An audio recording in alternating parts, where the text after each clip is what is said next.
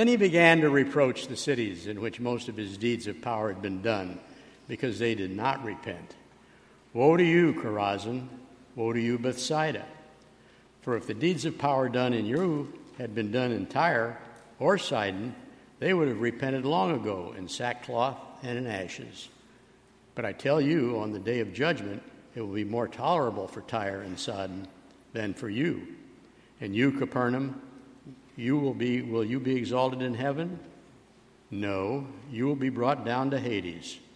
For if the deeds of power done in you had been done in Sodom, it would have remained until this day. But I tell you that on the day of judgment, it will be more tolerable for the land of Sodom than for you. At that time, Jesus said, Thank you, Father, Lord of heaven and earth, because you have hidden these things from the wise and the intelligent and have revealed them to infants. Yes, Father, for such was your gracious will.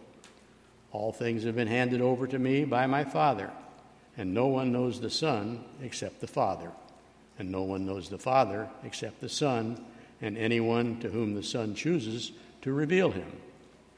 Come to me, all you that are weary and are carrying heavy burdens, and I will give you rest.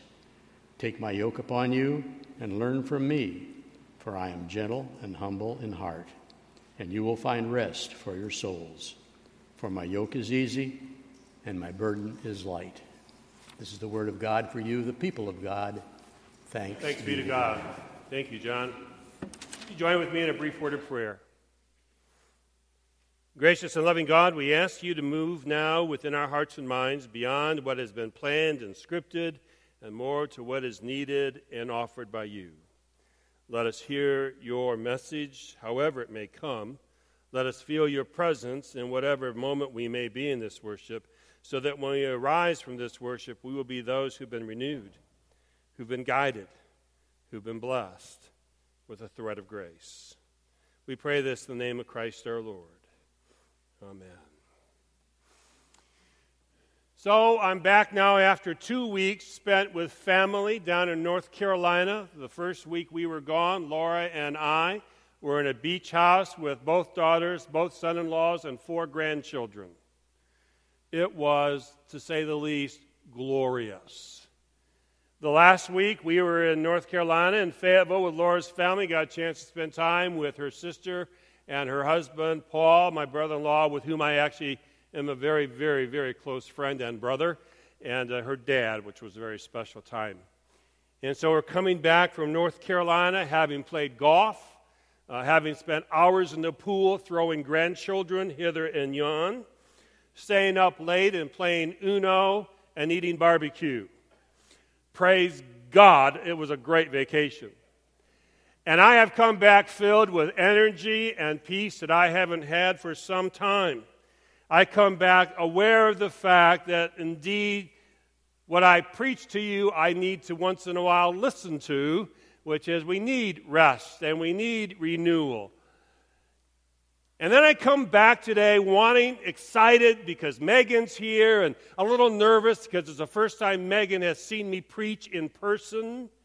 You know, those first impressions are a big deal. How am I doing so far? Okay, good. And, uh, you know, I want to I wanna get this right. I'm excited, and I come to the passage that's been selected for today, and I get a grumpy Jesus. I can't tell you how let down I was on Wednesday when I was looking at this passage going, Are you kidding me? I wanted a happy Jesus. I wanted a loving Jesus. I want a, oh, let's feel good about life, Jesus. And I come to this passage in Matthew, and Jesus is sitting around saying to all these various cities he's been in, you know, you're all basically going to hell. That's what he's saying. I mean, that's what it says. Really?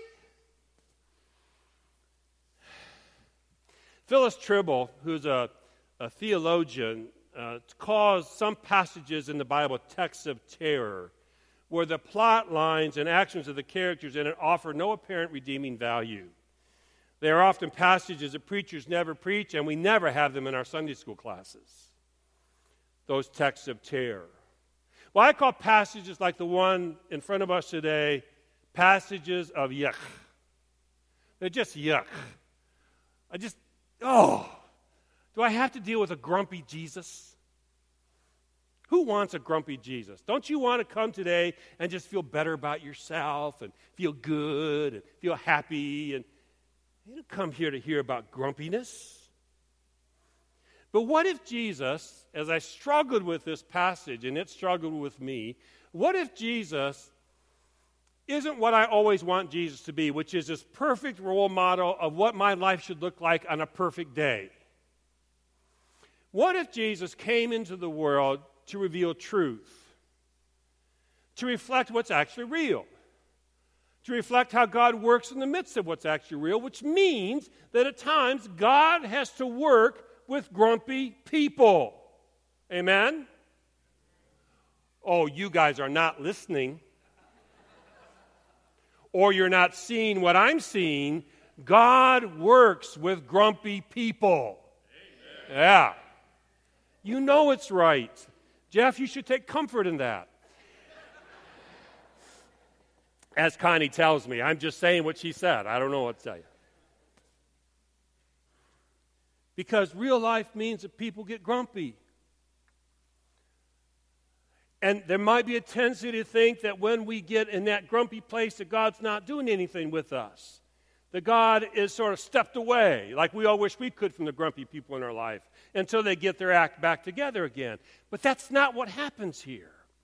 What makes Jesus so grumpy in this passage was my question, so I went and did the research. Well, why is he upset about Chorazin and Bethsaida? Why, why would he be talking about Capernaum this way? You see, he had just been through those places. And while he was there, the story of Matthew tells us, he did healings and miracles. He taught messages of hope and peace and joy. He did all of these things in the midst of those people, and you know what their response was? Eh. They were busy with their lives, they were doing their ordinary stuff. And they weren't paying any attention to the things that God was doing in their midst through Christ. Now, they hadn't done it with John the Baptist either. That's what the passage tells us. John the Baptist came, and completely the opposite of Jesus. He's an aesthetic, aesthetic. I mean, that is to say, he you know, he was stern and, and he did things by the book and, you know, he wore weird clothing and he's one of those religious people that was, looked odd because he wanted to be odd. And they didn't want to follow him either. They didn't want to do anything with him. In fact, their apathy towards him helped lead to his death. Now, Jesus comes along and he shows love, he shows grace, he accepts people, he goes to parties, he hangs out with all kinds of people. He's called a glutton and a partier. And they don't respond to him either. And Jesus is living his life looking at what's going on around him, what the stakes are, what's happening. And he's frustrated. He's upset. I mean, come on, you guys. You're just living your ordinary lives, and God is doing these things. Do you not see what's happening? Do you not understand the power that it takes to heal people? Do you not see the miracles in your midst? And you're just sitting there. And you're acting like, yeah, so what? What's next? What's the next act? What else you got? Yeah, he was frustrated. A frustrated Jesus, a grumpy Jesus. Maybe because Jesus wanted us to understand that in the moments of our grumpiness, God has not left. And maybe I also have to confess the fact that one of the reasons I really didn't like this passage on Wednesday was this. It wasn't because Jesus was grumpy, it's because Jesus was revealing me. Because Jesus was helping me to see that sometimes I sit in the middle of what God is doing and act like, yeah, so what? I see God touching people's lives. I see people in this room I'm looking at right now who have literally and right now are experiencing miracles of God's grace. And I can get so grumpy about stupid stuff. Amen? I get upset about the things that ultimately don't matter and I ignore what God is doing. That's what I don't like about this passage. It's calling me out. It's calling you out. Are any of you sitting back acting like, yeah, so what? When God is doing things in your midst?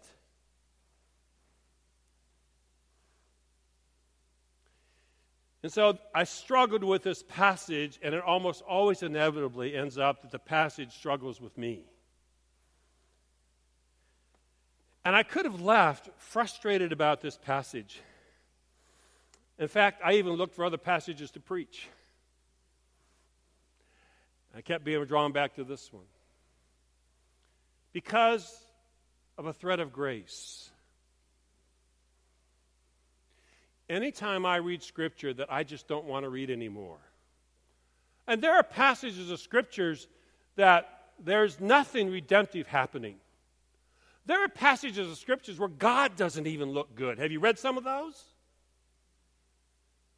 And we read them, and it's agony. And quite frankly, the truth is, most of us don't even read them. We throw some pages until we get to the good stuff again.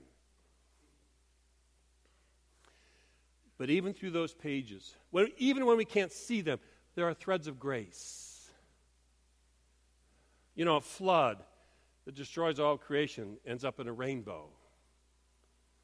An act of betrayal and unfaithfulness ends up being a faithful new covenant. Death ends up a thread of grace towards resurrection. And in this passage, grumpy Jesus shifts because what he says is, I don't really come here to be grumpy. And almost in such a radical transformation of mood and voice, he goes from being grumpy to saying this Come to me, all you who are weary and are carrying a heavy burden, and I'll give you rest. Take my yoke upon you and learn from me, for I am gentle and humble in heart, and you will find rest for your souls. For my yoke is easy and my burden is light. Jesus quits being grumpy. Because as we expose ourselves to God, that's what happens. he says, I'm not really coming here to throw a bunch of woes out there on a bunch of people. I came here to offer grace and peace and hope. And yes, I got grumpy. But my mission is peace and rest and transformation. That's who Jesus is. And if you're really willing to stay through the scriptures, you see that thread of grace taking you to one who offers that by the very offering of his life, both in the story of Easter, but also in this very moment.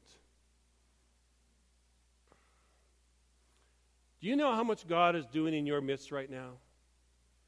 The answer is no, you don't. Because there's no way you can keep adding it up. But it continues to overwhelm. So we got back, when did we come home? Monday night, around 10 o'clock at night. And, uh, and you know that ARM, you heard about this, Adult Righteous Mission already had done some work in our property. So, of course, we wanted to see it, but it's 10 o'clock at night. So we saw it the best we could. And then the next morning, we went out, you know, with that fine comb, tooth, that tooth comb, to just, you know, really inspect, to see what you all did. Well, let me tell you what you did. You offered a thread of grace.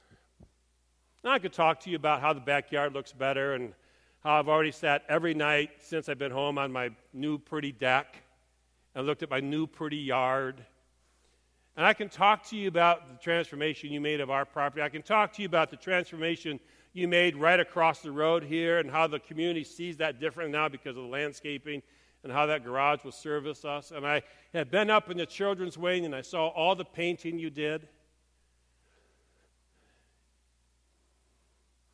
Each one of those strokes, each rock that got moved, each weed that got pulled, each plant that got planted, each moment of that was a thread of grace. Because it's people acting in love to service of Christ. And if you don't think it fed Laura and I when we came back, then you don't understand.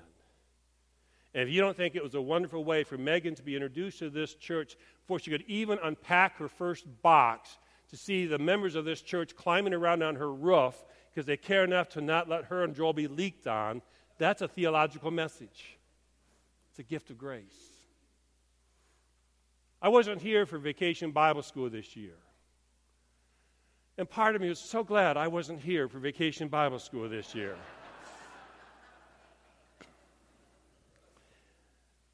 but I am so glad to have come back and start to hear some of the stories.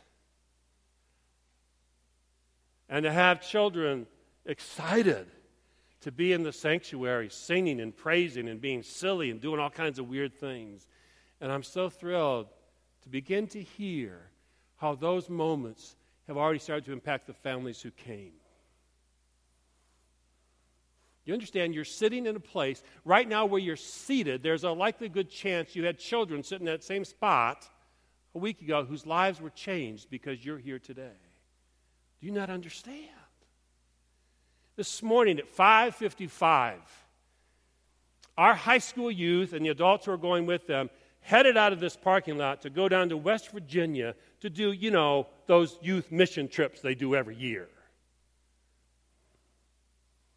Those youth mission trips that build relationship and memories that last forever. Those youth mission trips that instill in those who go the assumption that to be Christian means you're supposed to care about those whom you don't even know and work hard from those you'll never see again because that's a holy thing. In each one of those moments, there are threads of grace. It is my prayer for you, and it's my prayer for me that today we will not make Jesus grumpy by being oblivious to the works of God in our midst, to what Jesus is doing here and now in you and through you and around you and with others. And it is my deepest prayer that you and I will become those who help others see a thread of grace in the moments of their life when it's falling apart, when they're sad, when they're grieving, when they're scared, when they're sick, and when they are just grumpy. because you and I can be revealers of that thread because we have had it been revealed to us. It's good to be back. And it's great to watch the tapestry continue to be built. Thanks be to God for you and for the threads of grace you are.